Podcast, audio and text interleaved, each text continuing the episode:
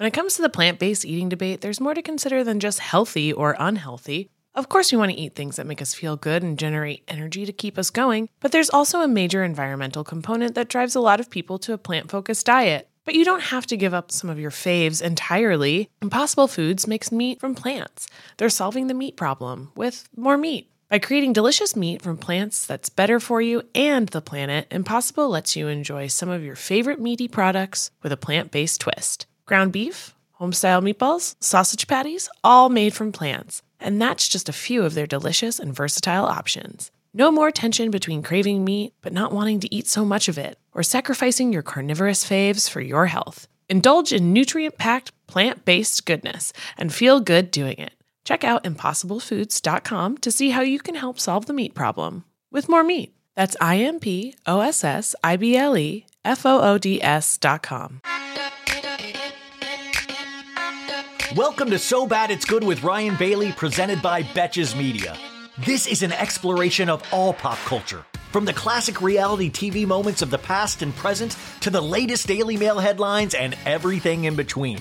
We'll dive into all the infamous and notorious messes you can't stop watching. We're looking at you, Tom Sandoval.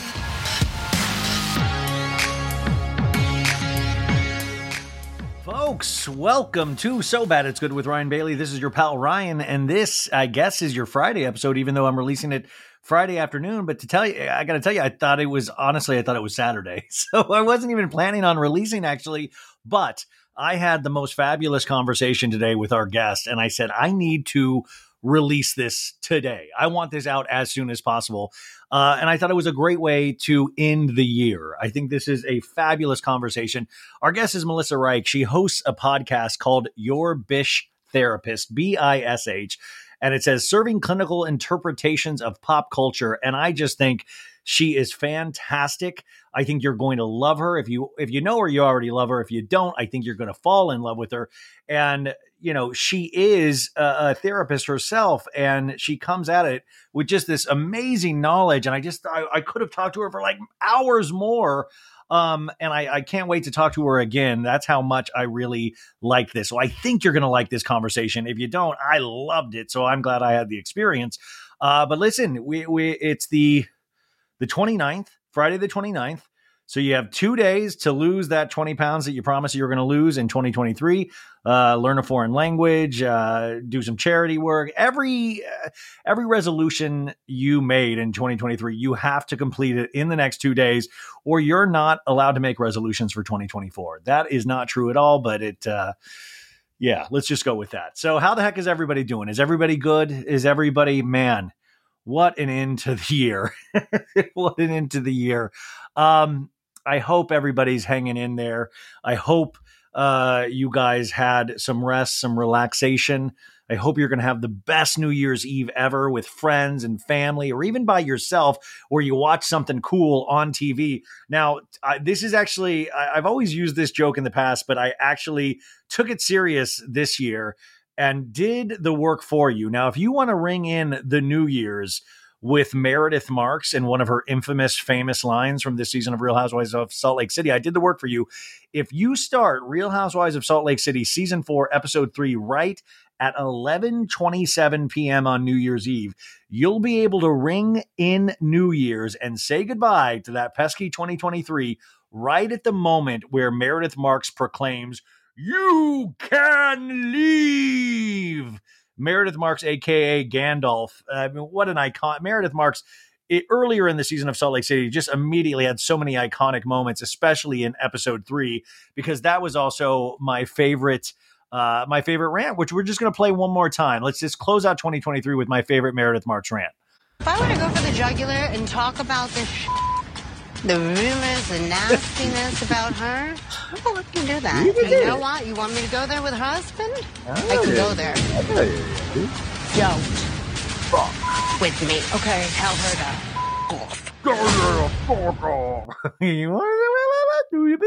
uh, once again, I really, truly, I, I you know, I trained uh, as a Shakespearean actor earlier in my uh, illustrious career, and I will never get anywhere near the vocal work, the range, the passion that Meredith Marks shared with us in that scene. You fuck off. And also, then after that, she does the you can leave. Uh, Very few people are doing it like Meredith Marks. But if you want to ring in the new year that way, you, you got to start it at that exact time. And I think that is truly great because I want to get the I want to get the F out of 2023. What a so many amazing things happen, sure, but so many horrible things happen as well. And I know it's just uh it's just that kind of I mean, you know, a new year, it's the same days, it's the same that, but there is something symbolic about a new year, right? There is something that uh, there is that little piece of you, no matter how old you get, that you kind of potentially hope that things might get better, that things might actually be better than the previous year. And you you were all full of piss and vinegar and hope and all of those good things. And and you convince your body that this is the uh, you know this year this is the year everything potentially goes my way. And listen let's live in that. Let's live in that hope. Let's live in that what if. What if? And then by January 15th we can throw all that away. But for this period of time maybe we can try to live in that hope and try to think about the times that made us laugh and maybe give respect and homage to the times that made us cry. But overall, remember, there is a lot of laughter left to laugh. Uh, also, while we're on playing Meredith Mark, since I've got the soundboard up, let's just play Lisa Barlow's rant from the previous season, just for shits and giggles. Meredith can go f herself. I'm done with her. Because I'm not a f***ing whore and I don't cheat on my husband. Her and a dumb f***ing family that poses. Why don't you own a house? Wait, you can't. because your husband changes jobs every five minutes? Fake Meredith is a piece of I have your back and I'm offended by that. You, that f***ing piece of garbage whore. I hate her. She's a whore. She's half of New York. She can go f herself. She can go fuck herself. She fucked half of New York. Lisa Barlow. You know, Lisa Barlow and Meredith Marks, two sides of the same coin, right? Uh, Lisa Barlow had that hot mic moment that I really never thought that Meredith would forgive her for. I thought they would never come back from that. But in true Housewives magic fashion, they did manage to come back from that. And even though they've had their tiffs this season, most recently in the past couple of episodes, Lisa going, You're lying again. You're sending fake DMs. Just be honest. Just own it. And now it turns out Monica might have sent all this stuff. But I love that even in this last episode, on the same episode where Lisa was calling her a fucking liar, uh, later they're taking selfies in the back of a sprinter van. These sprinter vans, magic happens on these sprinter vans. I can't explain it. I, I it's just it's wild. So uh glad I got to be able to play those clips for I just love those. Don't you just love those clips? Uh, listen, we're going to talk about uh, just a few really quick things before we get to this interview because I'm so happy to share this with you. Um, let's see here. Oh, this is this is amazing, you guys. TMZ let us know that Rihanna, you guys know Rihanna, Rihanna and guess who? Kyle Kyle Mother effing Richards. And I wanted to do this story because me and Melissa talk a lot about Kyle Richards in this episode, and it's just great. So Rihanna and Kyle Richards meet for first time on Aspen shopping spree. ASAP Rocky, uh, Rihanna's husband, and Mauricio joins too. There's photos of Mauricio and ASAP Rocky put to. I mean, we need to like. Is it ASAP Rocky? Now I feel like ASAP should uh, give him the name of ASAP Uma- Umansky potentially. And what if Mauricio's like starts calling ASAP like Love Bean? Oh, Love Bean. Oh my my ASAP Love Bean. No. Oh, Kyle, do not show ASAP your tattoos. Oh, she did too many of them. Have you met Morgan? Have you met Morgan? But there's photos of in in hallowed ground. Of course, I'm talking about Kemo Sabe, the iconic hat store that I think Kyle Richards put on the map where she likes to do a lot of her Mumford and Sons hats shopping, where they'll brand the hat for you, they'll treat it all in that, and that was where the iconic scene happened. Where uh, remember remember that lady that used to be on the Housewives? She's uh, she's married to Harry Hamlin.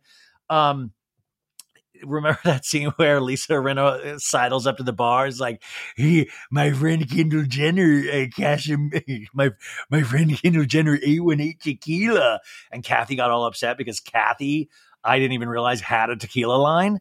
So many great memories that aren't our own that we enjoy on television. But anyways, Rihanna, and you, you have a picture of Rihanna, Kyle, and all of Kyle's daughters I mean, there's so much power in that photograph. I mean, they're really, and you got to think, man, Kyle in those moments are is just like, what is my life? Because Housewives fame is pretty, it's powerful, right? But Rihanna fame, that's another level. Even Mauricio's gonna be like, "Oh my god, let's play it cool. We're, we're with Rihanna and ASAP. We've got to play it cool." I mean, I mean, I feel like this is potentially paving the way for a Rihanna cameo at some point on Beverly Hills. Now, uh, this is another idea that I'll throw out there. Remember when Nicki Minaj uh, actually masterfully did a part of the Potomac reunion and she did really good? What about Rihanna, Andy? If you're listening, what about Rihanna? Um, doing a little bit of the Beverly Hills reunion because we know Rihanna is an insanely large Housewives fan. I would be totally imagine Rihanna sitting there and staring you down and and like really getting into the weeds. Oh my god! And, and Rihanna watches all these episodes, so I wonder if Rihanna's like, "Hey, what's the deal with you and Morgan? What's going on? Like, what's going on with Sutton? Like, I wonder if they're really, if Rihanna like digs in or if she plays it cool. And since Rihanna actually does watch these shows, you know, just because she's Rihanna doesn't mean she can't have fangirl moments as well. Does Rihanna fangirl in those moments?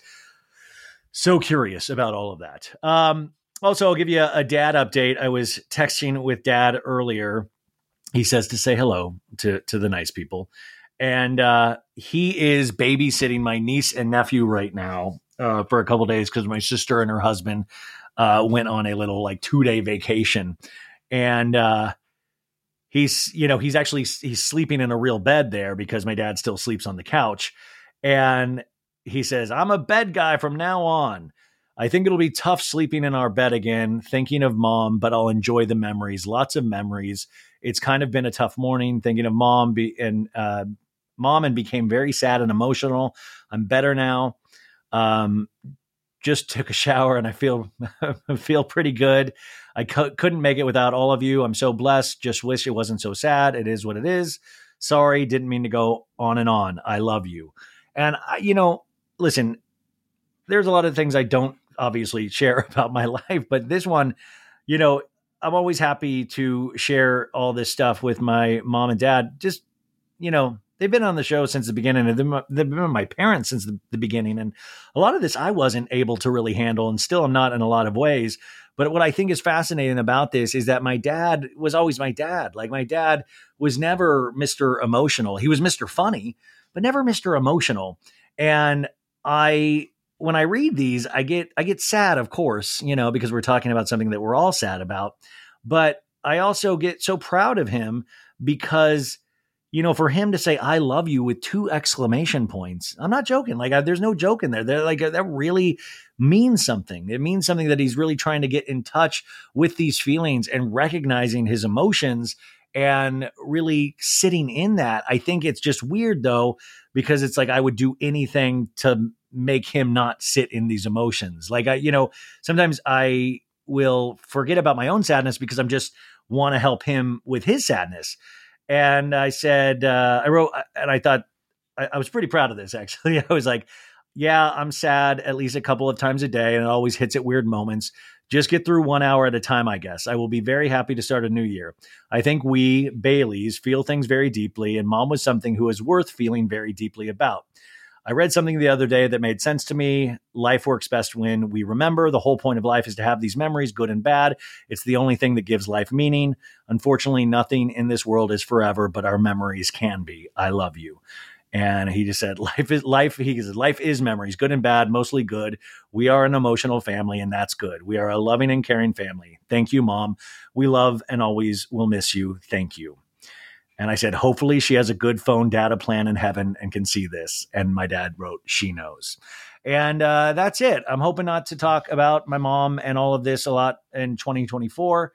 Um, and uh, but I wanted to share that with you because we are closing out the year, and this has been, I think, the biggest thing that happened to me this year, and uh, it's one of the reasons why I'm really happy to get out of 2023. But you know, also i'm sharing this because so many people so many of you guys out there shared your stories with me and are going through really similar things right now. Or even one lady wrote me and said she's going through this currently. And I, I was thinking about all you guys and thinking about this and thinking about how tough it is and thinking about how life is so flipping tough sometimes. I mean not sometimes right? All the time. And I have a moment in this interview with Melissa where I'm just like, what is the whole point? What are we doing? How do we how do we get out of bed every morning and do this again and again and, and again, like once more into the breach every day? Because sometimes life will just flatten you. And and of course, you know, that sometimes is based on your own actions, and sometimes life will just flatten you and you have uh, no warning. You have no um, I don't know. It's just weird. I've been thinking about life so much um, this past year but I wanted to thank you guys as we end the year. Uh, thank you for always being consistent with me. Uh, thank you for uh, being supportive. Thank you even for your criticism when it is deserved. Uh, I appreciate all of that. Um, and I, I, really do hope the best for everybody in 2024. I really, really do. Um, I hope because uh, everything does seem so heavy right now, right? Everything seems so immeasurably ha- heavy, not just with our own personal lives, but the world and how much suffering there is out there. And uh, it's one of those things that I guess we have to accept. We do what we can. We try to look at the positive, even though it is one of the hardest things that you could possibly do. And then we try to keep our head down and get things done and just uh, just get through it. Uh, Melissa, our guest, says uh, the only way out is through the only way out is through. And I think a lot of my life, I have used the only way out is uh, to run away completely at full speed from it instead of going through it. And uh, so I'm going through it. We're all going through it, and and we'll do it together. And uh, that's that's it. So that's it. That's my closing salvo of 2023. FU 2023. And I look forward to meeting you 2024. Thank you guys so much. Now, let's get to this amazing guest who I do a big old intro, but I'm telling you, you are going to love this conversation. I hope this doesn't get uh, passed over because everybody has holidays and stuff like that. So, you know, please, I hope you're listening even a week from now or two weeks from now to this episode because I think it's great. We cover a lot of Beverly Hills. We cover a lot of how, where, she, you know, how she got to where she is right now. We talk about Southern Charm. We, uh, we talk about Real Housewives of Salt Lake City. So much goodness in here. And I think she is just great. So go and support her. And uh, that's it. I will talk to you guys next week in 2024. You can leave 2023. Folks, summer is just around the corner, so it's time to say goodbye to those jackets and sweaters and hello to shorts and tees. Now, I wanted to update my wardrobe for the long haul without spending a fortune, and luckily, I found Quince. Now, I have a lineup of timeless pieces I want that will keep me looking fresh year after year. I got a pair of tan shorts, I got a pair of green shorts. I cannot wait to style these for summer, and I gotta tell you, the quality is great because Quince has all the seasonal must haves like 100% European linen shirts from 30 $30 performance polos and versatile flow knit activewear. The best part? All Quince items are priced 50 to 80% less than similar brands. Quince cuts out the cost of the middleman by partnering directly with top factories and passes that savings on to us. And Quince only works with factories that use safe, ethical, and responsible manufacturing practices and premium fabrics and finishes. So you can feel good about what you're wearing on every level. So upgrade your wardrobe. Go to quince.com slash so bad for free shipping on your order and 365 day returns. That's Q-U-I-N-C-E dot com slash so bad to get free shipping and 365 day returns. Quince.com slash so bad. Tired of not being able to get a hold of anyone when you have questions about your credit card? With 24 7 US based live customer service from Discover, everyone has the option to talk to a real person anytime, day or night. Yeah, you heard that right. You can talk to a human on the Discover customer service team anytime. So, the next time you have a question about your credit card, call 1 800 Discover to get the service you deserve. Limitations apply. See terms at discover.com/slash credit card. Folks, welcome to an all new So Bad It's Good with Ryan Bailey. This is your pal Ryan. This is presented by Betches Media. And today we have a fantastic guest for you. I am so excited. I've been excited to talk to her for a minute now. She has a fairly new podcast that I think you're going to be obsessed with. Now, the great thing about this show is that I can actually uh, now I can put you in the path of really great things to listen to and watch. And I think I'm doing this today because I have listened to a bunch of her episodes and I just think they're fantastic. With my show, you know, sometimes it's primarily, uh, whether you believe it or not, a comedy podcast. And we sometimes will stumble upon something that has meaning or something that I derive meaning from it. But this person actually she does this as work. She has a basis of knowledge to actually be able to give educated uh, observations about behavior that we see with these reality show characters. And through that, we get a fuller picture of these shows that we love so much and these characters that we sometimes get so frustrated with. But what I love about her is that she reminds us that we are, there's behavior at play that can help us to empathize with these characters, that give us a roadmap to see why we're seeing the behavior that we're seeing seeing. Now, most recently, she posted something about Kyle Richards from Real Housewives of Beverly Hills. And if you listen to this show, I kept saying from the beginning, we're missing a huge piece. We are missing a huge piece with Kyle Richards that I don't think people are picking up on. And she did a post that I think was just so brilliant. And it kind of had like, it went crazy. It went a little viral in terms of the Bravo audience. And I think rightfully so. But I hope that got more people to her podcast, and I hope today gets more people to her podcast. We're going to talk about everything. So her podcast is write this down, your Bish therapist, and that's not B I T C H. That's B I S H. And what do we do if anybody is kind enough to come on this show? We subscribe to the podcast on Apple Podcasts and Spotify and we rate it five stars because I think what she'll tell you, as well as I'll tell you, is that a lot of work goes into these things. Uh, listen, you could make the argument that I am crazy for doing this in the first place, but since I agree with you, you always want to give five stars just to satiate my ego and anybody else's ego and for the hard work and time they put into this. So, this is one of the longer intros I've done in a while, but I'm so excited to have her on. So, ladies and gentlemen, Melissa Reich. Melissa, how are you? Reich, Hi. Melissa Reich, Melissa Reich. Did I No, no, it? no. I screwed up. Melissa okay. Reich. Melissa, wait, which is which is it, Melissa? It's Reich. Oh my It's god! Reich. I told her. I told her beforehand I was going to screw up her last name, and what did I do? I screwed up your last name. I, that's how. What what is that behavior, Melissa? Tell me what's wrong with me. Listen, it's called anxiety because when because when when I record my when I record my podcast, Ryan, I swear to you, I ask my audience. I've said the same thing. I will practice a name to the point where it's obsessive compulsive, and then I will get on. I will record, and it'll fly out of my brain, and I'm like, oh god. So you are in great company, my friend. Oh, And Melissa, thank I have, you I have so much. I have to put my name in the title of the podcast just because if not, I'll probably forget it. I'm like, so bad it's good with Ryan Bailey? Question mark. Um, so Melissa, just explain to the audience for those who don't know you, uh, and and for those who aren't chronically online, and congrats to all those who aren't chronically online. Yeah. What what do you specialize in? You know, because there's a lot of letters that go after your name. What do Mhm. they mean? Explain to me your background. What's your background? Sure. So my background is I have a bachelor's in, in uh, psychology from Penn State University. We are, and um, then I went to graduate school, and I have a master's degree in clinical psychology from LaSalle University. And then after about three thousand hours of actual work in the field and multiple internships and it, it took forever. I now have an LPC, which is a licensed professional counselor. So in the state in which I live, I have the license. I have my license. I couldn't practice in California, um, and it sounds like I probably wouldn't want to. Uh, therapy in LA sounds wild.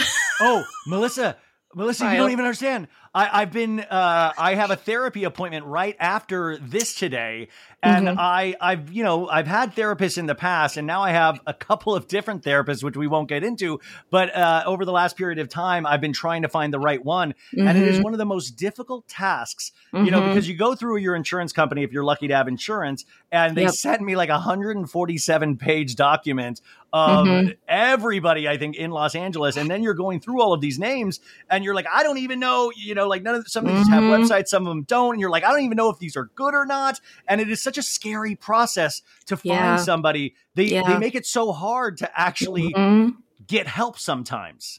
That's right. And and so part of why I started this is because I want I want therapy to be accessible to people and so it's not that I do therapy but I share a lot of wisdom, you know, from my work. I've been, you know, in the field for about 23 years now and um to your point, it's so frustrating number one and number two i believe what truly makes therapy magic is the connection between the yeah. therapist and the client truly that, yeah um, Mm-hmm, I know. And so it's so frustrating because it's like you work yourself up to get the courage to go. And then you go and you're like, I don't know if this is a great fit. And it just feels so defeating. So here's what yes. I'm going to suggest yes. to everybody listening um, psychologytoday.com they it's like Tinder for therapists. I mean, not quite Tinder, but you get the point. yeah, let's let's let's walk that back a little bit. It's really right. just mainly finding a therapist. Yeah, right. But it's nice because they all so all the therapists on there have to be verified. They have to be have profiles and pictures, and it says what insurances they take, and so you can really search. Right, if you're looking for a certain male or female, if you're looking for non-binary, if you're looking for someone who takes a certain insurance, if you're looking for specialties. So, for example, I specialize specialize in dealing with anxiety, depression, and chronic illness. Those are my um, specialties, but they will list you know all of their specialties and then that can help you kind of narrow it down because i feel like people oh. are good at vibes you know like you yeah. might be able to look at a picture and be, get a vibe so yeah. that's kind of what I recommend. Well, I mean, and I've been on psychology today a lot actually, and what I think is so cool about that in particular, they also let the therapist say a mission statement. Of, yes. you know, through the work that we do together, we can do this, this, this, mm-hmm. and this is a mm-hmm. little bit of how I approach the work, and that's what you don't get from insurance documents. You you know, you right. just get a name, you get a location, you get basic like, and that's you know your insurance will cover. But psychology today has been a great resource. But you're right about the vibes. Like I was talking to certain people just on a call, and I was like. I don't I don't like your voice. I mean, I didn't say that out loud, but sure, I was like, I, sure. I, I, and but yeah. but how petty, like how petty. But it's such a crapshoot with therapy because you're you're really banking on you're already in a tender spot. You're mm-hmm. already in a mm-hmm. place of I don't know why my mind works the way it does, mm-hmm. and then you're having to also then be a secretary for yourself on top of that. And my mom always said mm-hmm. you have to be your best advocate and oh. that you know you have to be your best health advocate and she really in the last couple of years especially drilled that into me of like you and my mom my mom made it a full-time job to you know and she had about 10 different doctors near the end and each mm-hmm. one of mm-hmm. those and i just thought how crazy is the medical system that even these doctors they weren't communicating with each other so my mom like i mean communicating together effectively yeah. and my mom would have to catch that and, mm-hmm. and i was mm-hmm. like she she's not a doctor. She's not a. I just found it wild. It is wild, and I'm so grateful you said that because, um, you know, your mom and, and I know she's passed, and um, you know, my condolences what? because she's Melissa. She's, what? What? You, wait, no, don't tell me that. No, I'm joking. I'm joking. No, she just sounded like an amazing woman. But I really always say that is that you do have to be your own best advocate. Nobody is going to do it for you, whether it's physical health or mental health. Which, by the way, they're this they're they're one thing. Like they're not separate things. People like to think that they're separate, yeah. but they really are not. Um, because I also have a lot of chronic health issues. And so I fully understand where your mom was coming from with it's like I'm an administrative assistant with all of my mental and physical health issues. And it really is a full time job. It's so hard. Yeah, I was I was listening to your episodes and you brought up uh, that you you know your chronic illness and that mm-hmm. you were taking a little bit of a break from your podcast. And I want to remind people you can listen to all these episodes. Uh, you know, you can you can just fully uh, binge all of these in the past, and they, you, you'll catch up on all of this season of a lot of the Bravo shows. But she's returning back in the middle of January, and I believe she's going to start off with Paris in Love season two. Which, mm-hmm. if you listen to my Patreon episode on Paris in Love season two or even this podcast, I found it so uh, psychologically uh, tantalizing because of the Kathy Hilton of it all, and to uh, really understand a little bit more of why Paris Hilton the way is the way she is, and then mm-hmm. also it ties so much into Kyle Richards and the things that you've been talking about, Kyle, in regards to Beverly Hills. But my question to you, in terms of your, you know, why Melissa, why do this? Because when you put yourself in a position of you're already helping people, but you're then throwing yourself into a Bravo audience that is rabid. We really pick apart every moment, and and not all of that is good. We really we have a path of destruction. I think a lot when it comes to these Bravo celebrities, myself included. That I think then we pick up those tendencies and we throw them into our everyday lives. Why put yourself in this driver's seat of doing something that is fascinating, helpful, entertaining to listen to, and I learned something, but why put through your own emotional health through that? That is such a good question. I ask myself that literally every day. like, why did I do this? Why? so the short answer is that I got my start actually from Amy Phillips, who says hi by the I way. love she Amy adores so you. she is mm-hmm. the guys. I've told I heard if you ever get to see her do her one woman show, I mean, it is. I, I've, she is so damn talented, mm-hmm. and I just. I mean, and I know she's already super successful, but I was I was watching a movie last night and I was like, Amy Phillips should be in this movie. Amy Phillips should be like mm-hmm. she's just so talented. But again, mm-hmm. you got so Amy Amy kind of discovered you. Is that how it worked? Essentially, yeah. I mean, the long story short, and by the way, you're right. Amy is truly the nicest, kindest, Oh. most loving, authentically amazing humans, which you you and I both know you don't find that in this business. In fact, usually quite the opposite. Yeah. Woof. I could tell some stories, but um, Amy essentially, so back when she was on SiriusXM um, doing reality check, she was she had announced that she was going to do her podcast, Drama Darling, which by the way, everyone should subscribe to that. She is and amazing. uh, an amazing Patreon too, you guys. Oh, she yeah. like puts like a lot of stuff over in the Patreon, and also she's really nice. But I, I don't want to leave out she's wickedly funny. It's not like Oh. she she's wickedly funny. Yeah, wickedly wickedly funny like i'll text her which it's like real i'm texting amy phillips whose life is this um and she will just say some of the most she'll just like drop wisdom humor and i'm like you are the most amazing person but so she had asked a question on reality checked about a psychotropic medication and of course being a therapist i had the answer to that and so i dm'd her and um, you know how amy used to say call herself your bitch wife yeah. you know that was her Yeah, yeah. thing because of the whole Joe Giudice or Jersey, yeah. Judy, Ch- you know, whatever. Um, and when I DM'd her, you know, I actually, believe it or not, my podcast is pretty serious, but I do have a wickedly dark sense of humor, and I am actually pretty funny. You wouldn't really know it on my podcast, but no, so- no, no. I wait, wait, guys. I do want to say it is. It's like you're talking to the smartest one of your friends. But I mean, like you know, it's not. You know, no, I'm saying it, it's not. It's not that you're not funny. You're talking about a very serious topic, but you're talking about it in a we can get through this kind of way. And there is a there's a lightness to it. There is lightness to it. It's not, but you're not making like hard punchline jokes.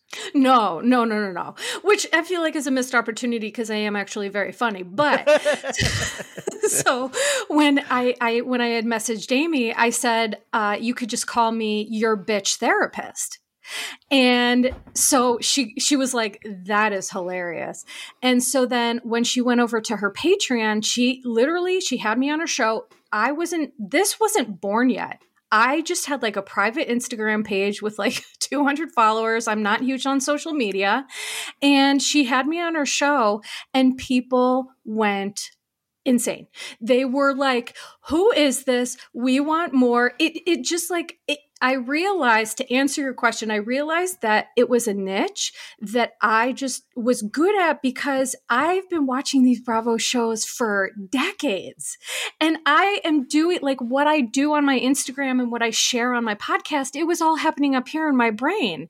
And so I was just like, wait, people want to hear this? That's so weird to me. And and then you know, you, your bitch therapist was born. And the reason it's not bitch therapist is because Instagram doesn't take too kindly to like a curse in your username. Yeah. And I didn't want to be sh- shadow banned and all of that. So then that's how the bish came. Yeah. Um, yeah, no, I, I think w- what I love about your podcast, and I would actually kind of relate it in a different way to like the Bravo docket ladies, when there's a specialized, um, you know, there's a specialized intelligence on a certain topic that I don't have or the listeners don't have. It's really great to have a helping hand of somebody like, okay, this is a reliable narrator. This is somebody taking us through and actually giving some terms to the behavior that we're seeing. And the Bravo docket does that from a legal sense. And I think that's why they're successful as well, because it gives just a little more information. And I think, you know, you were saying in one of your podcasts is that we will never stop learning. We learn until the day we die. Mm-hmm. And I think that is something that I pride myself on is that I want to consume as much information and knowledge as mm-hmm. I can. It's the only thing that I think I'm good at is I want to consume information. And mm-hmm. that's what's so fascinating about your podcast and, and certain others that have that kind of emotional intelligence. Now, you did say you wanted to give a disclaimer before we start getting into these shows. What is yes. that disclaimer for the audience? So, the disclaimer, mine is long. I'm not going to do that whole long thing on here because your listeners they'll get bored and fall asleep. Um, no, which, but, believe me, believe me, I've put them to sleep much earlier than this. It's good. Um, so my disclaimer is just that post, and everything that I'm talking about today is not intended to diagnose, treat, or provide any medical advice. Your Bish therapist is for entertainment and informational purposes only. I don't know these people. They're not my clients. I am using my clinical knowledge and experience, plus my intuition and personality to give theories on what I think is going on. So I just want to be super clear about that because people love to come for me. Love professionals, by the way. Love it. Uh, uh, well, no, I'm sure. I'm sure. I mean, but it turns out when you put yourself out there, a lot more people want to really throw in their two cents. And I do think there's a negative bent a lot um, in terms of people wanting to have a voice. And I think that is something where reality shows have put in a lot of these personalities at the forefront is their constant desire to be real people, but then to also be something much more than we are, to mm-hmm. have fame, to have. Mm-hmm. I was even mm-hmm. thinking about that when listening to your Southern Charm episode of you have Austin and his behavior and him going to see a therapist this season, which I always, like you, am shocked when they film these things that are very personal. And I always wonder what's going through the therapist's head that actually made them sign the paper, what actually oh, is yeah. going through, because I feel like that almost is pushing against the help that it actually gives. That's and, right. You know, so, but I, I think the constant quest for fame, and we see this a lot with the Vanderpump Rules cast as well, is that you see how it's deteriorated them as overall people.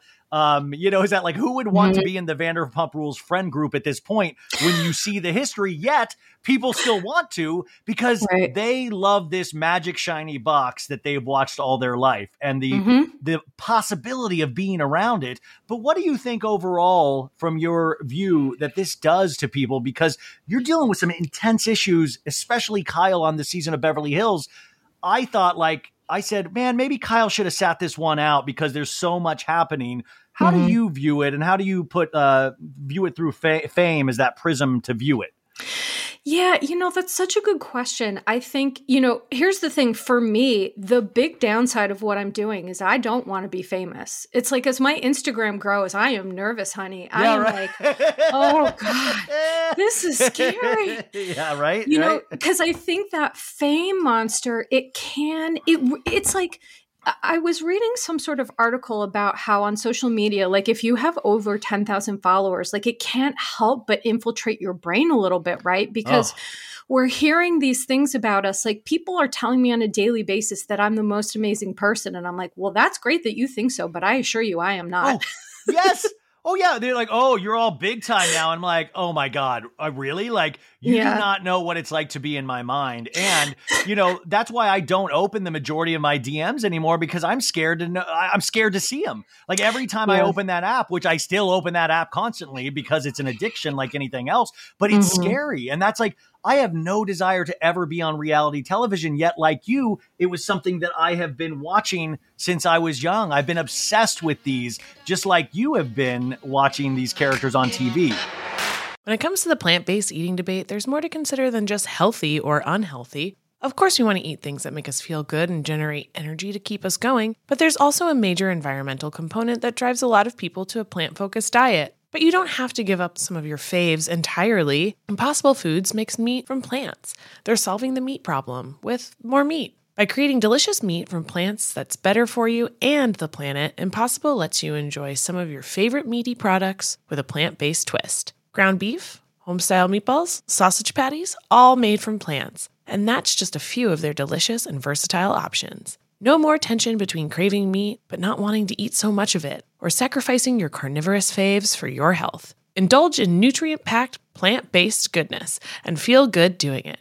Check out impossiblefoods.com to see how you can help solve the meat problem with more meat. That's I M P O S S I B L E F O O D S.com.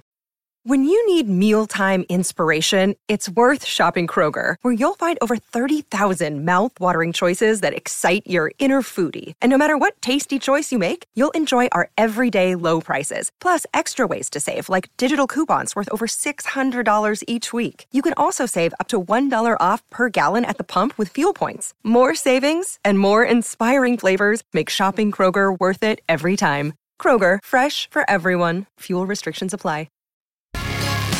Yeah, I think that you know with Kyle and with some of these other folks who you know you and I and and a lot of people are like you know why don't they sit this one out? I think for me there is a the benefit of you being on these shows and getting to use your voice. Now, the immediate downside of that is people will weaponize your voice and turn it into, oh, well, you're lying or you're just saying this because right. So there's there's there's a double-edged sword to that whole using your voice on social media and just like, you know, on TV and things like that. But I think that these are all folks who want their voice to be heard. And of course, some of it, especially I think with the Vanderpump Rules cast, is like fame feels great people knowing who you are right like people telling you you're great and it it, it feeds something in us that I look at, at humans as all like little children. Like we all have inner children that are not, you know, that maybe were not heard or maybe didn't get to deal with some of those inner child issues. And so it's like that's why I can be empathetic to a lot of people because I just view someone even like Kyle Richards as like this little kid who just never had her voice and she was never able to be who she was and like now she can. So oh. yeah. It's so fascinating if you look into the Hilton family, the Richards family, bit you know, Big Kath, Kyle and, and Kim and Kathy's mom. It's such a rich, interest, like fast. I, I, I believe there will be a docu series on that whole family one day if there's not already one in the works. Mm-hmm. But can you take us through what you wrote on that Instagram post and story that got passed around in regards to Kyle this season? Sure. And trust me, no one was more surprised than me because when Kyle reposted it, I thought it was like you know how there's those fake accounts that they pretend like yeah. to be, you know. yeah, yeah, yeah, yeah. You're like, "Oh, wow, Elon Musk is following me. That's so wild." um so when she reposted it, I sincerely I thought I was going to have a heart attack and die. I was so shocked. So essentially, what I said was that I think I thought that Kyle was um, experiencing symptoms of depression. And like she's made no bones about the fact that she's struggled with anxiety for a lot of her life. You can tell she's a classic overthinker. You know, she likes to control things, and that always comes from a place of anxiety. Um, but essentially, what I said is that I think after the the um, suicide of her friend Lorene, she just completely it, her whole world exploded and everything that she thought that she knew she she didn't. And i uh, so essentially what i was saying is that it kind of sent her on the spiral and then it sounded like mo wasn't totally able to be present for her um because i think mauricio is um He's a little emotionally shallow, I feel. What?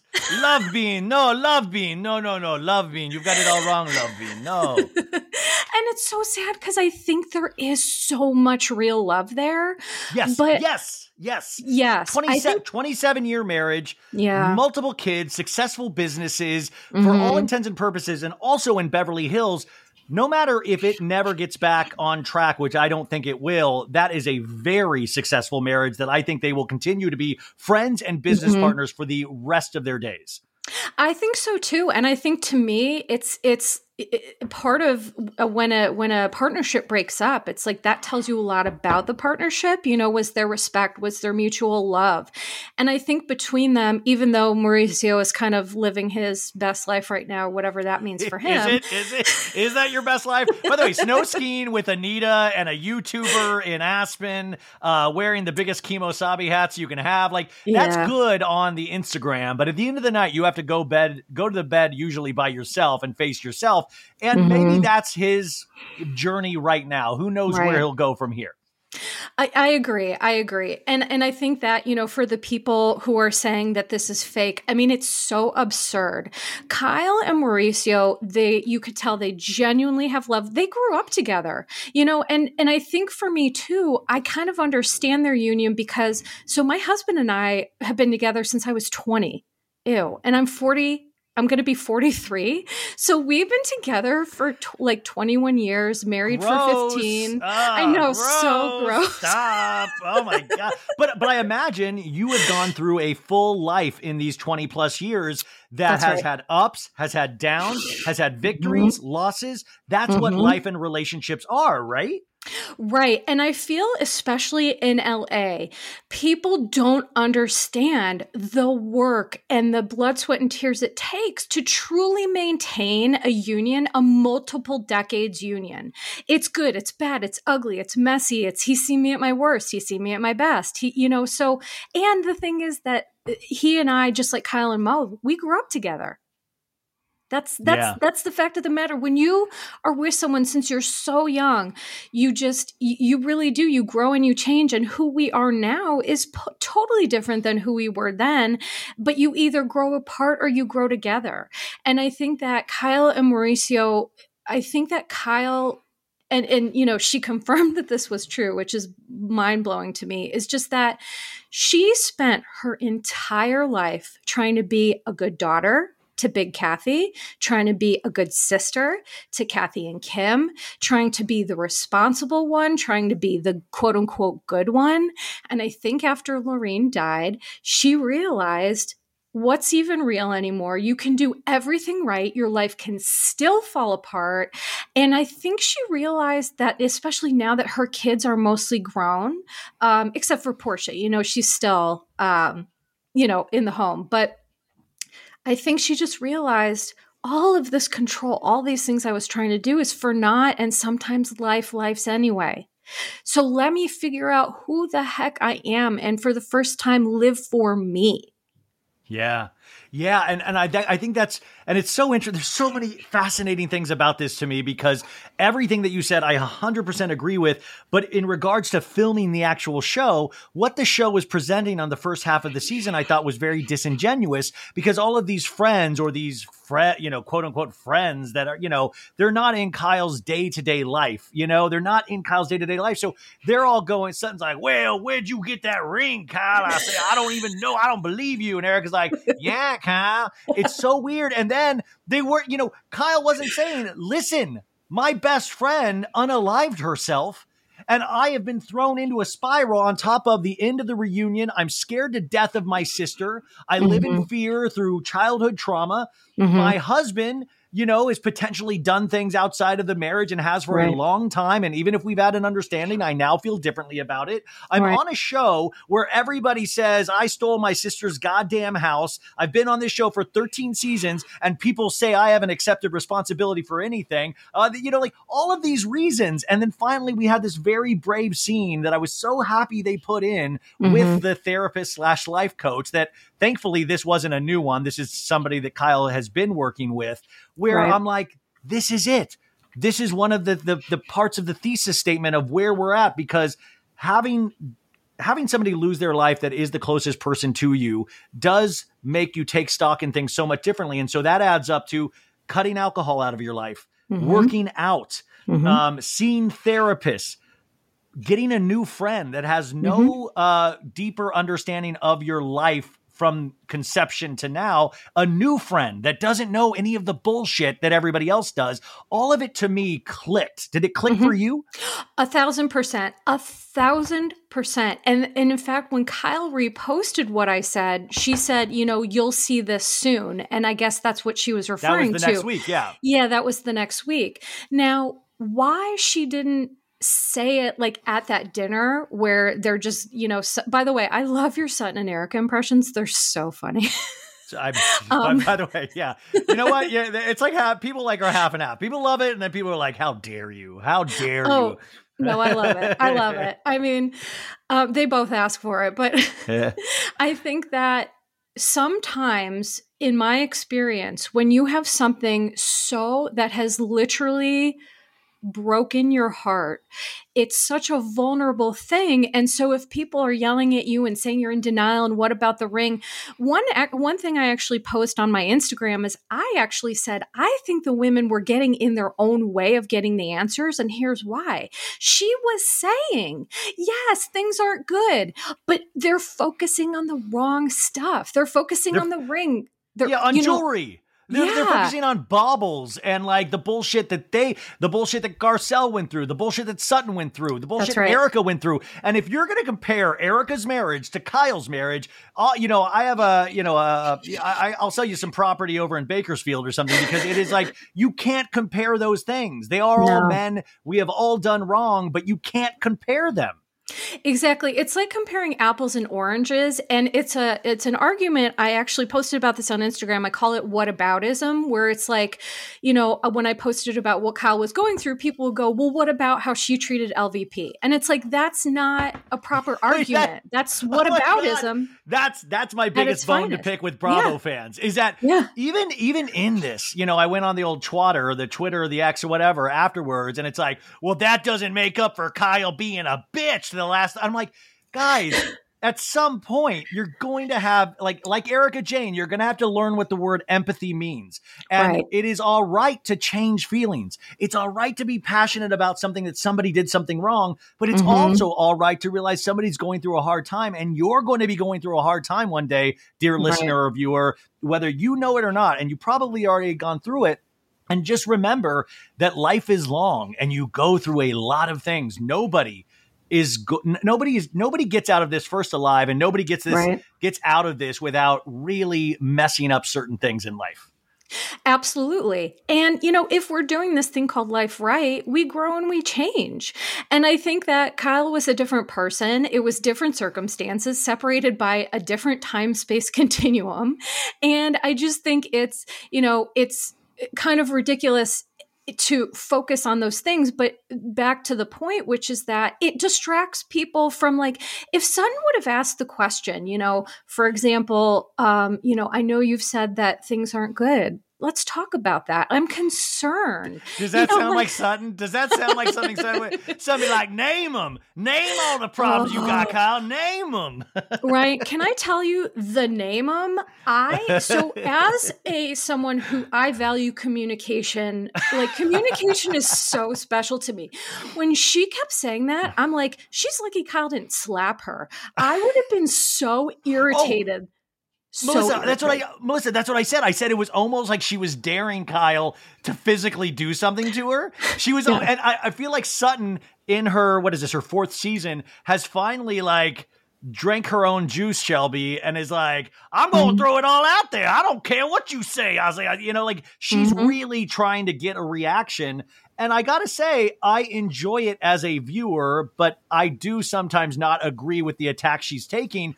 But I also have to remember this is a reality show that is entertainment based at the end of the day, even though we do learn things from it. But Melissa, what do you think about that in terms of?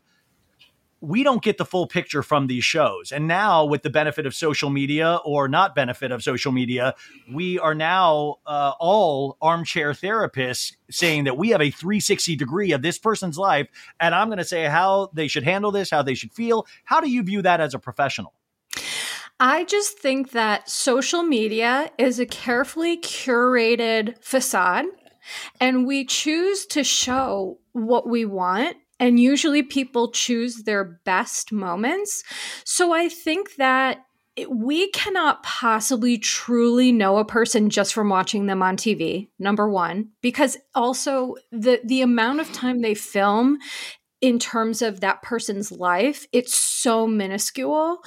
And then on social media, you do get a little bit more, but again, it's so carefully curated. And I think a lot of these housewives now, because Housewives has turned into something wholly different from when we watched, you know, season one of OC or season one of New Jersey. Yeah, it's totally different. It's totally different, is that these housewives are curating their fame. So my thought as a therapist is you can't really go by the the what you're seeing and what you're hearing. What i have that uh, most some, most people don't is just the awareness like i can look at this behavior and i you know i'm used to people lying to me in therapy and you know that's that happens. It's what people do. So you develop an intuition and a greater understanding of what's behind the facade. So that's why i think people enjoy what i do because it, it's usually pretty on target, but I'm not going by what I'm seeing. I'm going by what I'm feeling and understanding if that makes sense yeah because you're also an empath as well i mean you oh, also feel things from a very uh, different place which i always find fascinating that's another thing just like armchair therapist everybody now diagnoses themselves as an oh. empath oh, oh i'm an empath oh, I'm an empath. Everybody's an empath. And I'm like, there's a difference. And the other thing, the bone to pick is everybody's calling themselves a creator now. And I'm like, no, you just like to gossip online. That's not a creator. it's a difference. Like, um, right. would you right. say Kyle's there's essentially maybe a sliding doors moment with Kyle that happened at last year's reunion because that keeps yes. getting brought up in terms of Kyle that as a really banner moment for Kyle even though when I watched it at the time I wasn't sitting there thinking oh my god this is going to this is going to break Kyle. I was really focused on Rinna and Kathy of it all. Wasn't really thinking about Kyle because she is that person that's always there. But that to me is a sliding doors moment of you know that and her friend seems to have pushed her in this whole different life that mm-hmm. she had previously. And I found it fascinating. Like, what if that reunion had gone differently? What mm-hmm. if, like, I'd be so curious what Kyle's life would look like now and how far she would have kept going before she had an actual breakdown. Yeah, that's such an astute observation and a great point is that, well, I can definitely tell that after last reunion, the reason why Kyle's pulling away from Dorit is because Dorit did not have her back. Dorit loves to talk a lot of stuff behind the scenes. and then, I am Dorit. I will, I know exactly everything. Oh, yeah, yeah, she yeah. loves it she loves it. And then, like, I do think people are scared of Kathy. And I think that she, rightfully so. Rightfully. Oh. She will, she will. I, uh, by the yeah. way, Paris in Love season two, which she's going to do an episode on, you guys. You, I, I walked away from that fearing Kathy. Look, Bumble knows you're exhausted by dating. All the must not take yourself too seriously and six one since that matters. And what do I even say other than hey?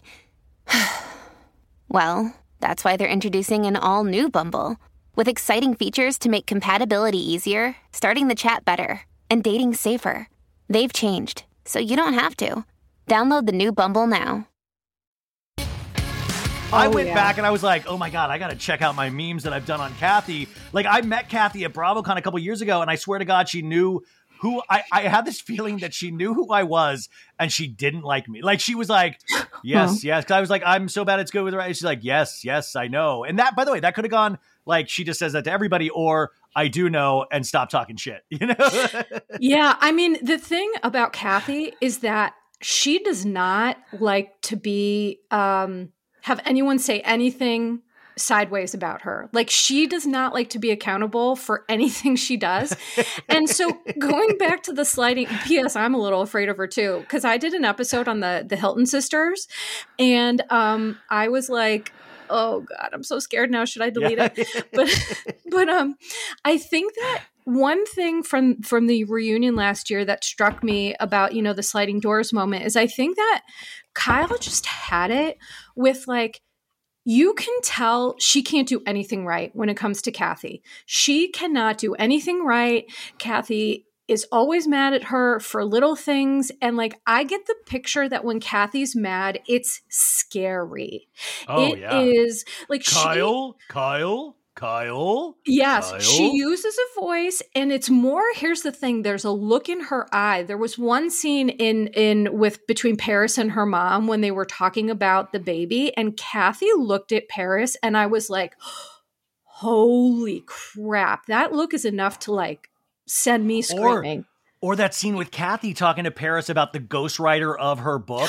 She's like, that's not you. That's not you. That's the ghostwriter. I need to talk to her. I need to talk to Yeah. the ghostwriter. And you can tell why Paris hid the baby. And you can tell why Paris didn't tell her about what's in the book because she would have prevented all of it. And in saying mm-hmm. all of this, I also want to say Kathy Hilton is one of my favorite people to watch on reality television. Mm-hmm. So th- we do have to kind of normalize that just because somebody is potentially dangerous or show exhibiting bad behavior doesn't mean they're not fascinating to watch because they are. Somebody showing warts and all is so fascinating.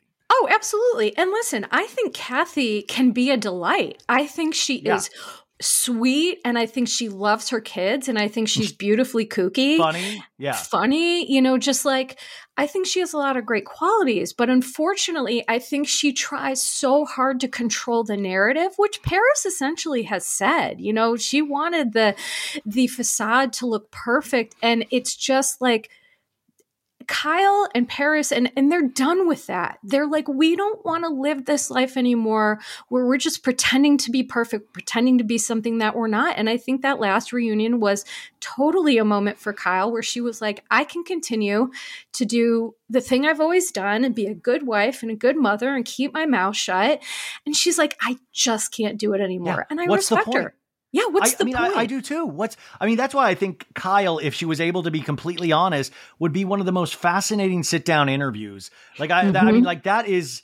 Uh, and I'll never get this interview, but that is one of my number one interviews to be able to talk to her about this because I just find her so fascinating. Because a lot of people don't have the bravery to Mm-hmm. actually pull stakes up on their life, and like, what what are we complaining about that she's not drinking anymore? Well, that's a pretty damn good thing. What are we complaining about that she works out too hard? What are we complaining about? And also the Morgan Wade of it all. I don't really know, nor do I care. And I understand that's my privilege to not care because I grew up with a lot of people in all sorts of relationships. But what do you what is your take on that Morgan Wade relationship? Because mm-hmm. Kyle, I always joke about it on the show. I don't know if it's a romance, but it does seem a little bit of high school. No, you hang up first. No, you hang up first. No, you hang up first. They just love. I mean, it's just it's mm-hmm. giddy. It's that giddy feeling when you first love somebody. Not mm-hmm. saying it's romantic, but it's that mm-hmm. giddy. I've had that with friends where I just love them. I want to be around them nonstop. What is your take on this? Yeah. So my take on this is that I think Kyle is attracted to Morgan as a human because of a couple things. Morgan is a gal who clearly, can I curse? Is that okay? Fuck, fuck yeah, oh yeah. She gives zero fucks, like truly. Morgan Wade gives zero fucks. She's give zero fucks, Kyle. It's I know, she's the weirdest voice. like it's- it's not it's like a frog, frog Forrest Gump. Like it, I didn't. Yeah. I love it so much, though. I love her voice. I do too. It's just not what I expected. But I think that for Kyle, Morgan represents freedom. Freedom to be whoever the hell Morgan is who she is. And she's happy and she's proud and she's, you know, just who she is. And I think A, Kyle admires that. And number two, the huge thing that connects them that I think most people miss is that Morgan Wade tested positive for the BRCA um, breast cancer genes. For breast cancer, yeah. That's right. And she had a double mastectomy. They call it being a previvor um, in the cancer community. So she had a double mastectomy as a result. And Kyle's mother passed away from breast cancer. And so I think that Kyle, she is fascinated by this person for all of those reasons. I think she admires Morgan's bravery. But I do agree with you that there does seem to be kind of this like lovey, flirtatious thing. For me, and and I'm going to be honest, what I've said on my Instagram page about this is I feel the people who are just intent on talking about her being a lesbian, I think it's fetishizing queer culture and I don't like it. Um, we don't know for us to decide someone's sexual orientation is just not appropriate. I'm I'm a huge ally and I'm just never going to be okay with that.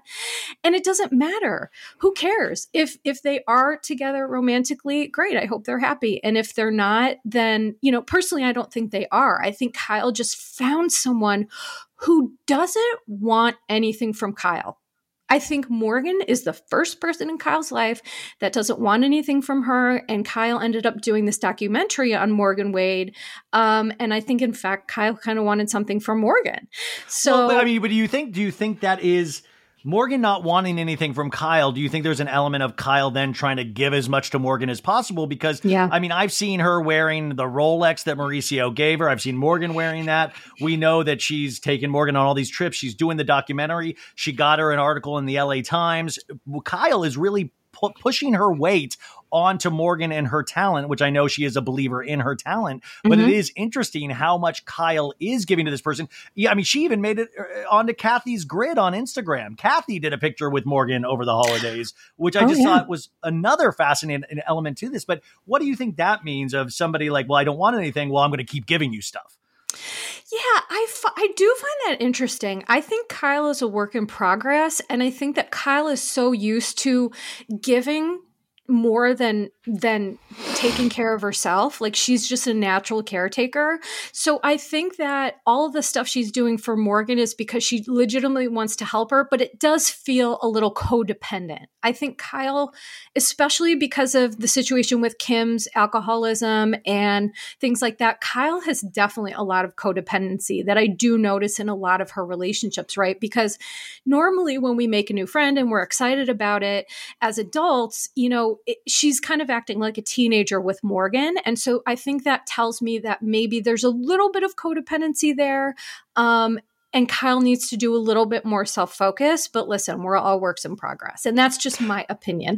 yeah, no, I mean, uh, definitely. I just am so curious where it's going to go, and I'm curious to see where it's going to go on the show because, like we always talk about, it's what the show is trying to present us, what the producers want us to see, but then there's a reality behind the reality, and I'm very curious because I saw an interview with Kyle where she had said, Listen, I knew I was going through these issues with Mauricio when we were going into the season, and I don't have a good poker face, so I didn't know how I was going to handle this. So they knew all of these scenes with her and Mauricio, where he's like, Love being your tattoos, love be like they already knew they were separating. They already knew this was already. Right fully in progress. And I find it also just interesting of these reality shows. Sometimes we don't want or get to see the deeper meaning because we do surface level shit like focus on the jewelry, focus mm-hmm. because it's fun. It's more fun to talk mm-hmm. about uh, Sutton buying a, a, horse online, buying Santos. like that's so silly. It's it's more fun to talk about wearing, uh, you know, like uh, pardon my language, like dick riding pants to Magic Mike in Vegas. Like I want my mm-hmm. pants. Like mm-hmm. that's so funny. That's something that you can talk about with human behavior.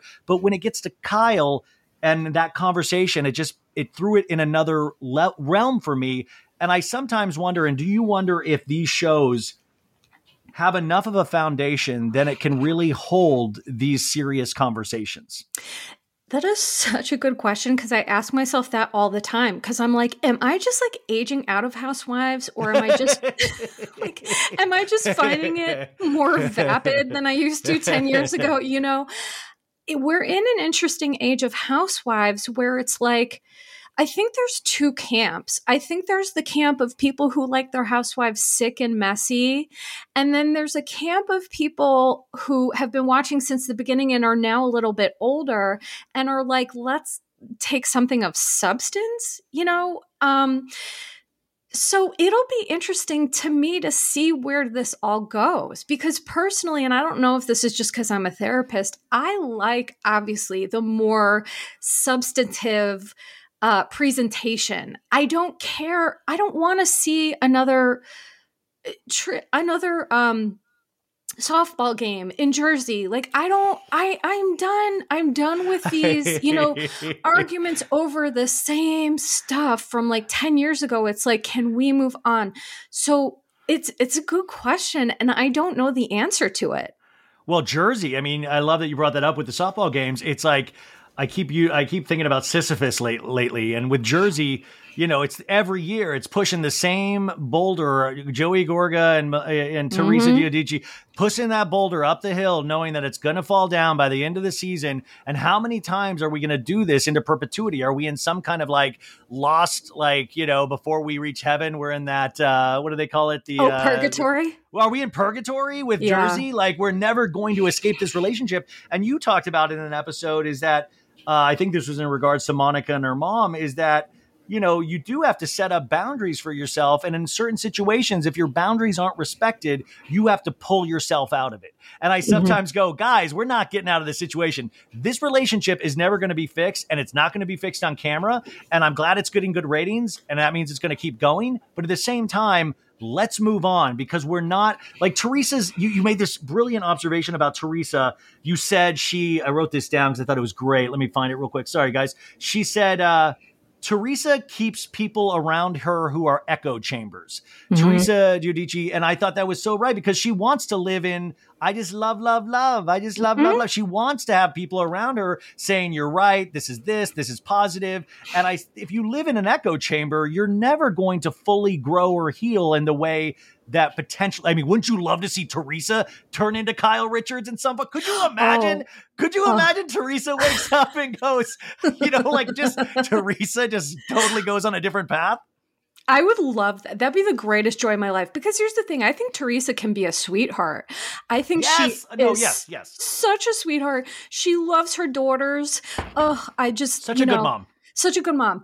But I think that she and a lot of people, a lot of these housewives in particular, they want to be surrounded by echo chambers who are just telling them, you're amazing, keep doing what you're doing. And to me, that is the quickest way to a very shallow, unhappy life. We need people around us who are going to tell us, listen, you're out of pocket. You're, you know, you, what's happening with you? Like, call me on stuff. Um, to me, that's true intimacy because that's the other thing. It's like if you're surrounded by echo chambers, there's a real lack of intimacy to that. If you can't tell someone, you know, hey, I think you're making a misstep here, or I'm concerned about Louis, or, you know, whatever it is, um, we have to have those people in our lives to keep us in check. And Yeah. you can tell a lot of these housewives just don't. Oh. I mean, I have a couple of people in my like uh who works on the show. She's great. Like she'll tell me like hard truths that I'm like, oh my God, in the moment, but it's like so good to actually hear Mhm. those things because, you know, I don't want to hear that I'm great. I'm not great. I don't want to hear like, I mean, that doesn't do anything for you. It doesn't Right. make you strive to be better to look at yourself in any kind of deeper way. Um, Mhm. okay, so just to put a cap, by the way, this is going. Are you having a good time? I love I'm this so having much. Is the this best okay? Good, time. good. This is going so good. Yes. Um, so Beverly Hills, I'm so excited to see where the season ends, and also I'm so excited to already see a new season and what we're going to see. The only thing I find interesting still about Kyle, though, is I I got a TikTok video sent to me, and it was some lady on a street stopping Kyle and having her break down everything that she was wearing. Kyle still is a very uh, in terms of possessions. She Oh. was like, "Oh, this is a Gucci bag. This is this jewelry. This is this hat," and it was like Mm-hmm. every like she must have been wearing no joke about a hundred thousand dollars worth of clothing just on a street in New York. This wasn't like to go to an event. This was just, and I thought that's interesting too because even when we're healing ourselves, we still have that one thing that we allow ourselves. We still have that Mhm. one thing, and then that thing actually becomes the issue. And I, I Mhm. don't like, in your opinion, and for all the people listening, what does real healing look like? What is real? I mean, because I feel like I think this month and this year I've kind of been defeated in a lot of ways where I'm like, what's the point? Like, and I don't mean what's I know what's the point of live, but like, what's what's the point? Like, what is the point? Like, I, I don't, I'm not gonna fix. I'm not gonna. How can I fix myself at this point? Well, how how do we? How are we supposed to look at life? That is such a good question. And it's honestly one I've asked myself too, because, you know, for those of you listening, my listeners know yours don't, but I have an insane trauma history. Insane. I'm a two time cancer survivor. I've had a lifetime of trauma before that. And I think that what healing looks like is so different for everybody, but it feels like home. You'll know that you're healing when you are at home with yourself.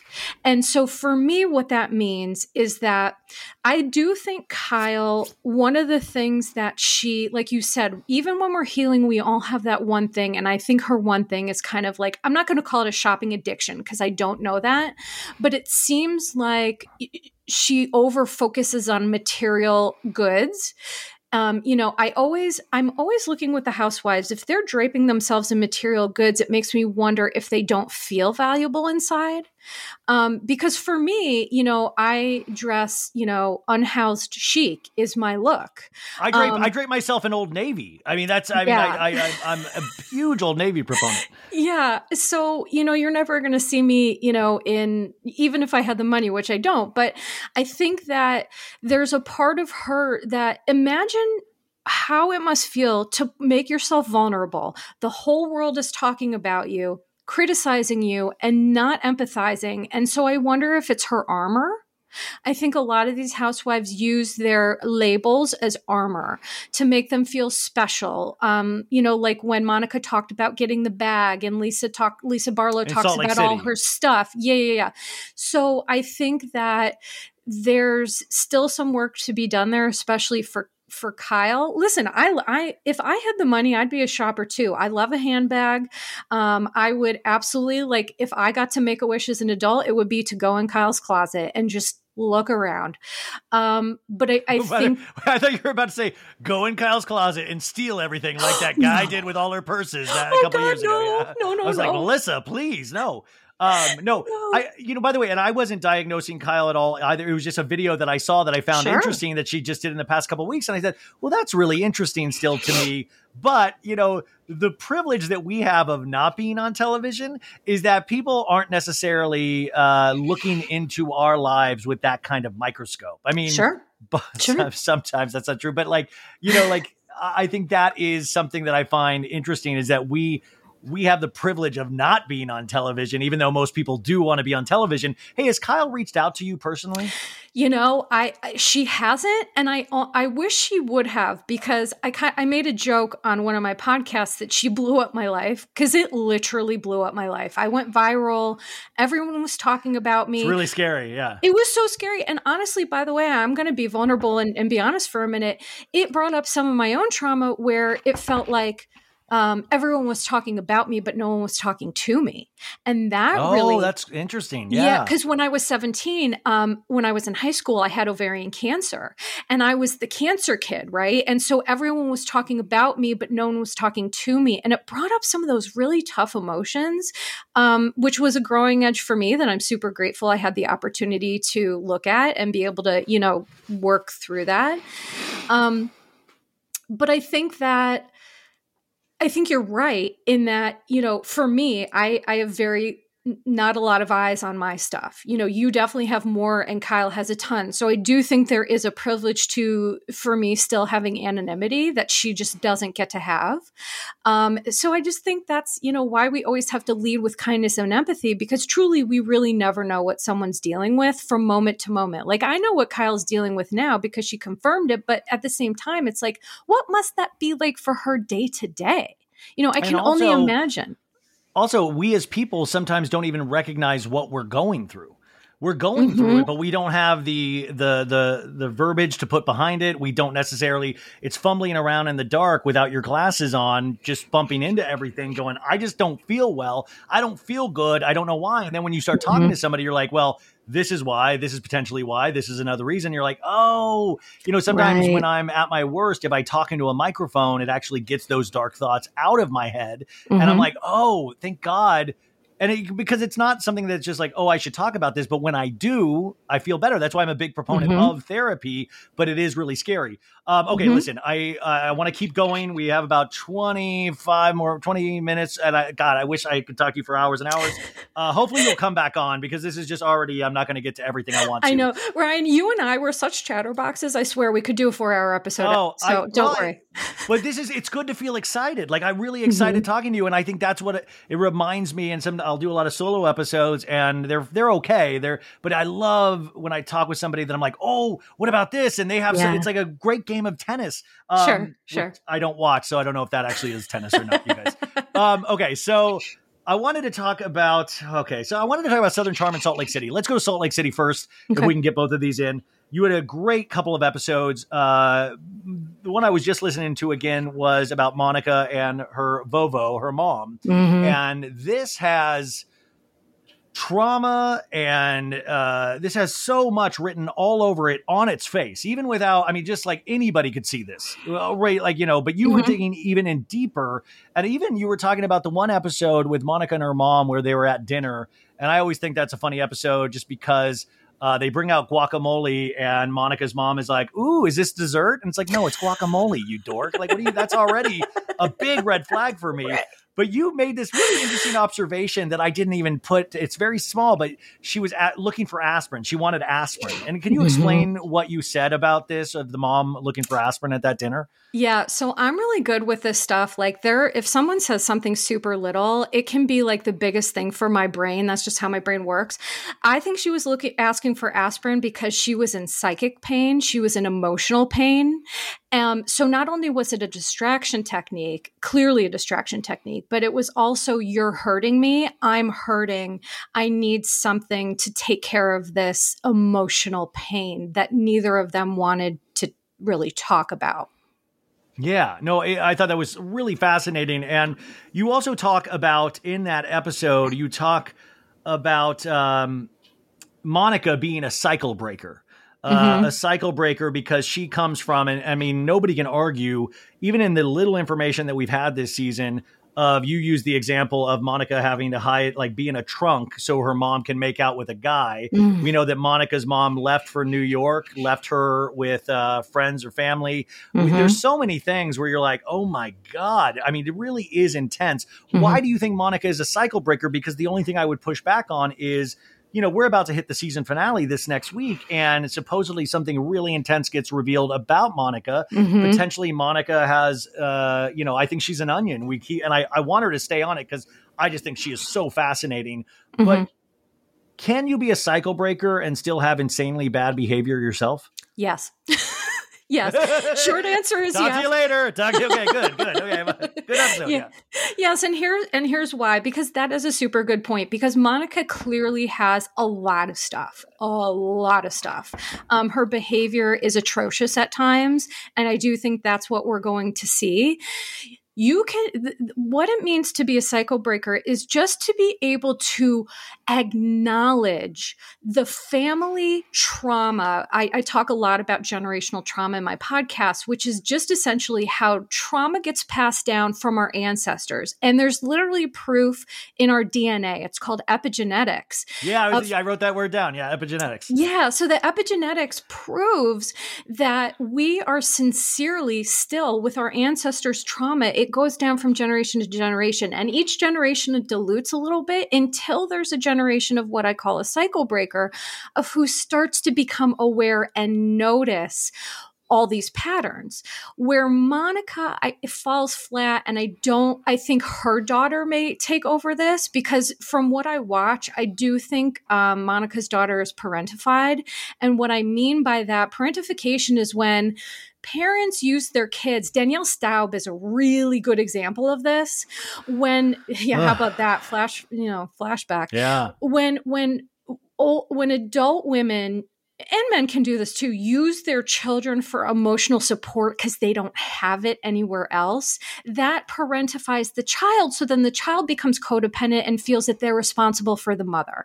So or or the father. So i feel Yeah. that monica's daughter is the trauma baton i believe is being passed to her and she's going to have to learn how to take like monica started it and it's like a relay each generation if that makes sense that's how kind Yeah. of how i visualize it yeah That does make sense. Uh, I'm just so curious what's about to come out with Monica because I feel like even if she has this handle on the parental, the epigenetics of it all, you, she realizes, even in that scene you pointed out at dinner, she had said she was doing everything right in terms of, Mhm. you know, not, you know, and, and also one of the things is to not spread your pain, which the Mhm. mom wants everybody, you know, to feel her pain.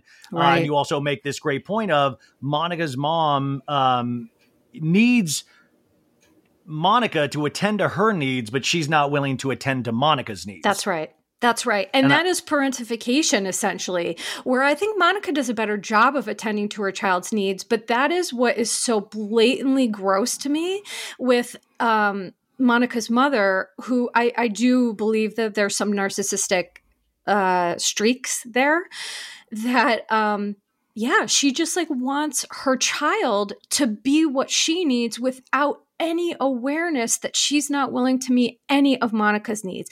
And in fact, the only thing she's willing to do for Monica is like punish her.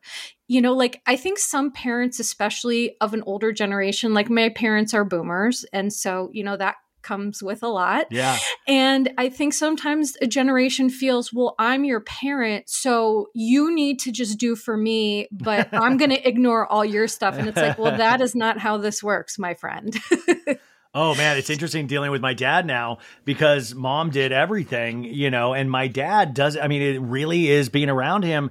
You know, it's like he just doesn't. And this is not an offense to him. He doesn't know how to do the basic things. Sure. So like, it's it's like it's like what I imagine, and, and, I could be completely wrong. It's, it's a little bit like parenting. Like I'm having him walk him through certain things, or his car battery died. He's like, "Oh, I'll fix it." I'm like, "No, let's fix it now." What do we do? Mm-hmm. We call AAA, and we. Right. And by the way, I want to point out, I would not do this for myself.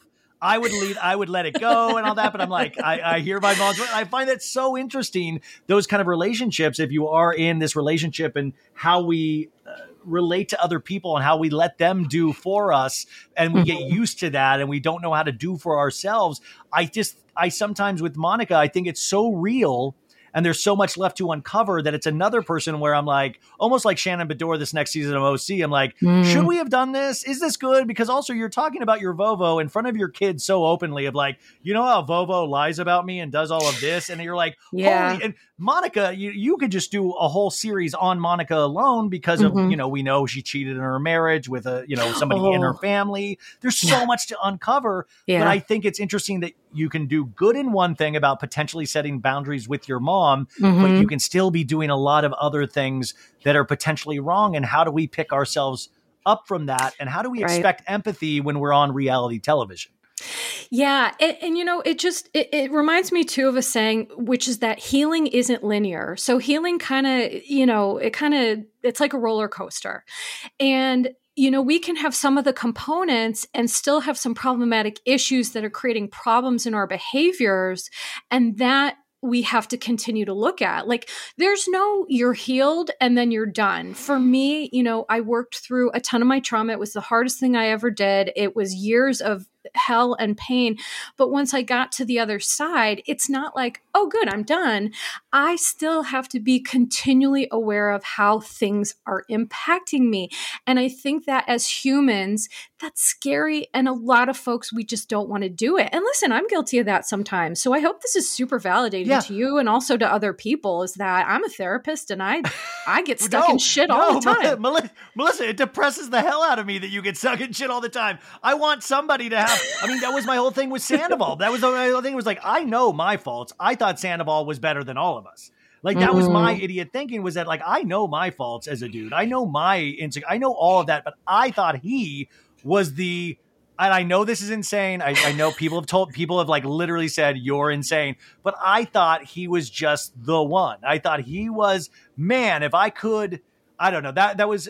But no. I, I, love all of this. So, I'm sorry. Wait, what, Seriously, that no, sucks. No, no, no, it, no, uh, it's it is it is also is ridiculous. The further you get away from Scandoval, you realize, okay, thank God, air is getting pressurized again. Uh, finally, just to, to finish up here, just and this is not going to be enough time, but I just wanted to talk about Southern Charm. We mm-hmm. talked about it briefly in regards to Austin having therapy on camera, but I also wanted to talk about the amount of deaths that have caused a lot of this behavior. You had pointed out Austin, of course, lost his sister when he was younger, and that gets brought up. And I think that's so good to bring up. Mm-hmm. Uh, but also this year, Olivia and Taylor. Olivia mm-hmm. dealt with her brother's death on camera, and we know that Taylor is going to have to deal with the same thing. We'll probably see this more at the reunion because it will not happen on camera since the season finale is this week. Mm-hmm. Um, I am, sh- you know, but at the same time, the show really is about um, shithead men. You know, like it's like even though this is real stuff is happening, these are real Mhm. things. Olivia and Taylor are at each other's throat, and Taylor doesn't seem to get that relationships take time, healing takes time, forgiveness Right. takes time, and she wants it now, now, now, which I believe is behavior she potentially learned from Shep. How do you Mhm. view Southern Charm this season? So, Southern Charm this season has been wild for me. It's just been a clinical gold mine of just like I cannot look away. So, between you know the grief bonding um, between Austin and Olivia, um, between you know here. I'm going to say something. I, I was going to post about this, but I haven't gotten a chance to yet. I think, you know, how everyone was looking at Taylor and Shep, like, you know, Shep is just this incredibly self focused, you know, just lacks a lot Yeah. of those, you know, healthy adult, mature skills. And we all wondered why Taylor or how that worked. Well, now we know because I think there's some of that in Taylor too.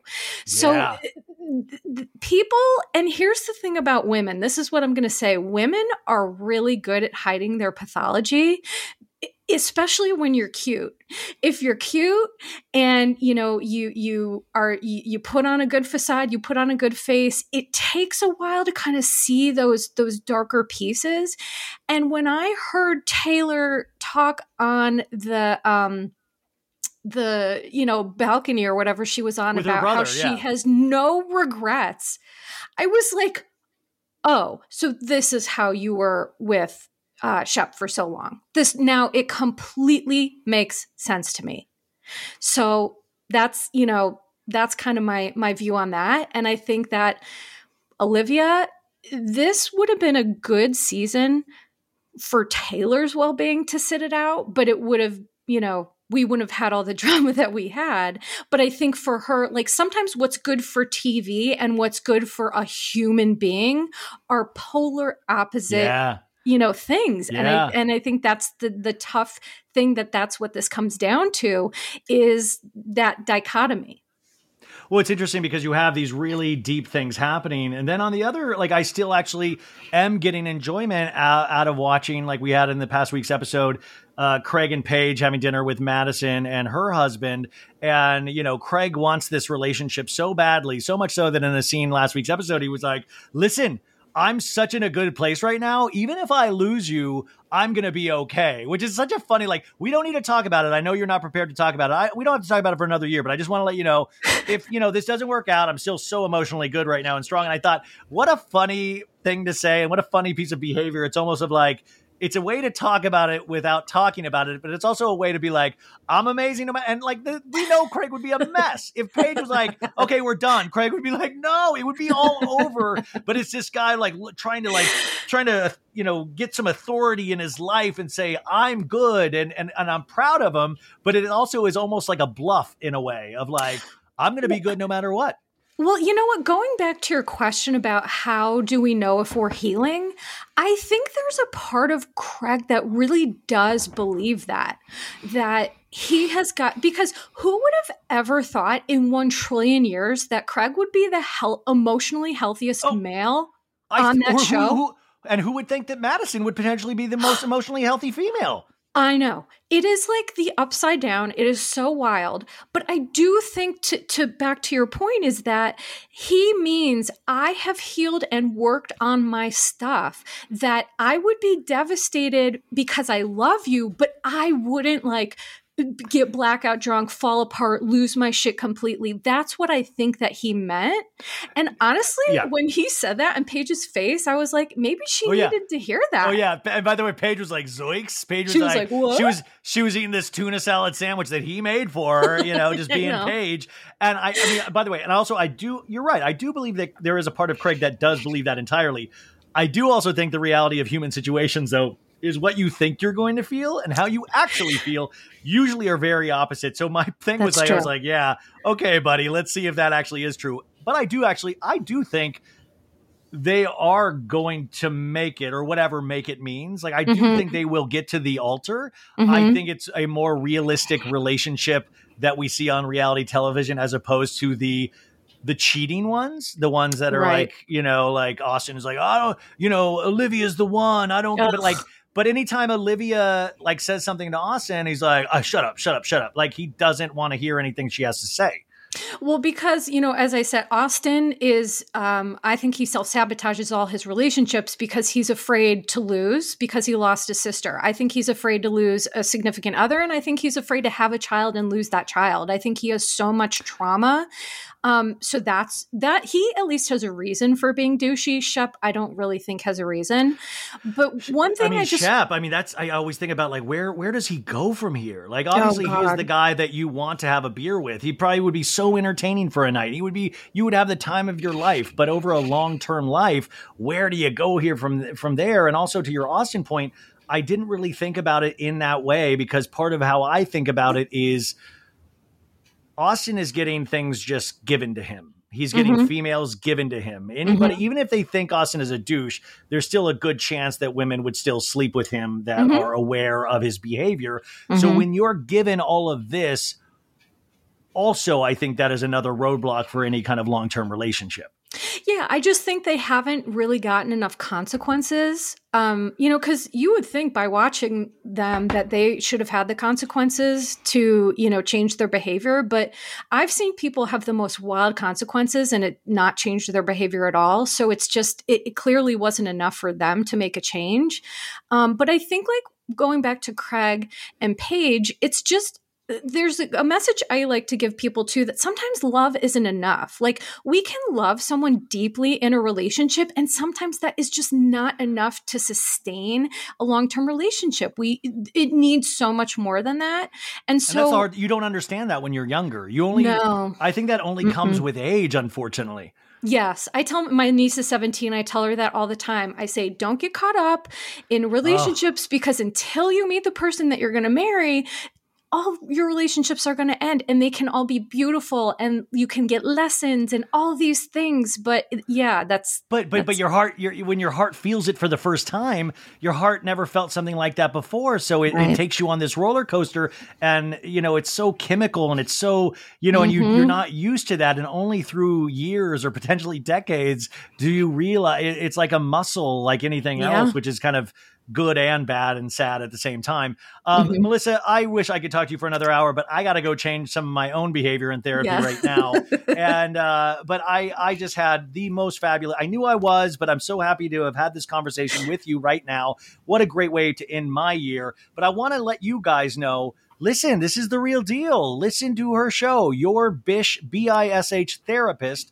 Um, it is truly, truly incredible, and it's going to make you think some thoughts. It's going to, I really think you are going to get such a something from this that I really put the highest stamp of approval on it, and I really mm-hmm. hope I get to talk to you again because this was just so, so easy, so easy, and I so yeah. fun. Yeah, so easy. I feel like we've known each other for years. So I just thank you for the opportunity. Um, thank you so much for your kindness. I am so grateful, and I would love to come back. I'd also love to have you on my show. Oh, um, anytime, when I come back. Any, yeah. any, anytime, anytime.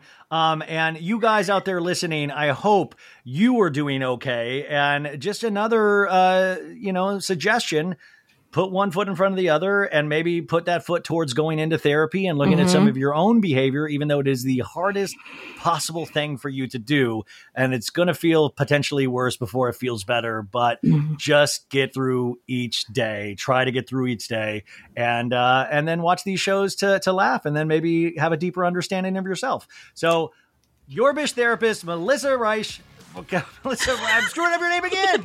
oh my god, Melissa Reich. No worry, you're a Bish oh therapist. It doesn't matter. it's okay, Goodbye. so bad it's good is a Betches Media production. The show is hosted and produced by me, Ryan Bailey, with Maritza Lopez and Sandra Fryer. Additional support provided by Sean Kilby, Jorge Morales Pico, and Rebecca Steinberg. Guest booking by Ali Friedlander. Video promotion by Laura Valencia. Be sure to send us your emails at so bad it's good with Ryan Bailey at gmail.com and follow the show at so bad it's good with Ryan Bailey on Instagram. And for additional craziness, go to patreon.com forward slash so bad it's good. Stay bad, baddies.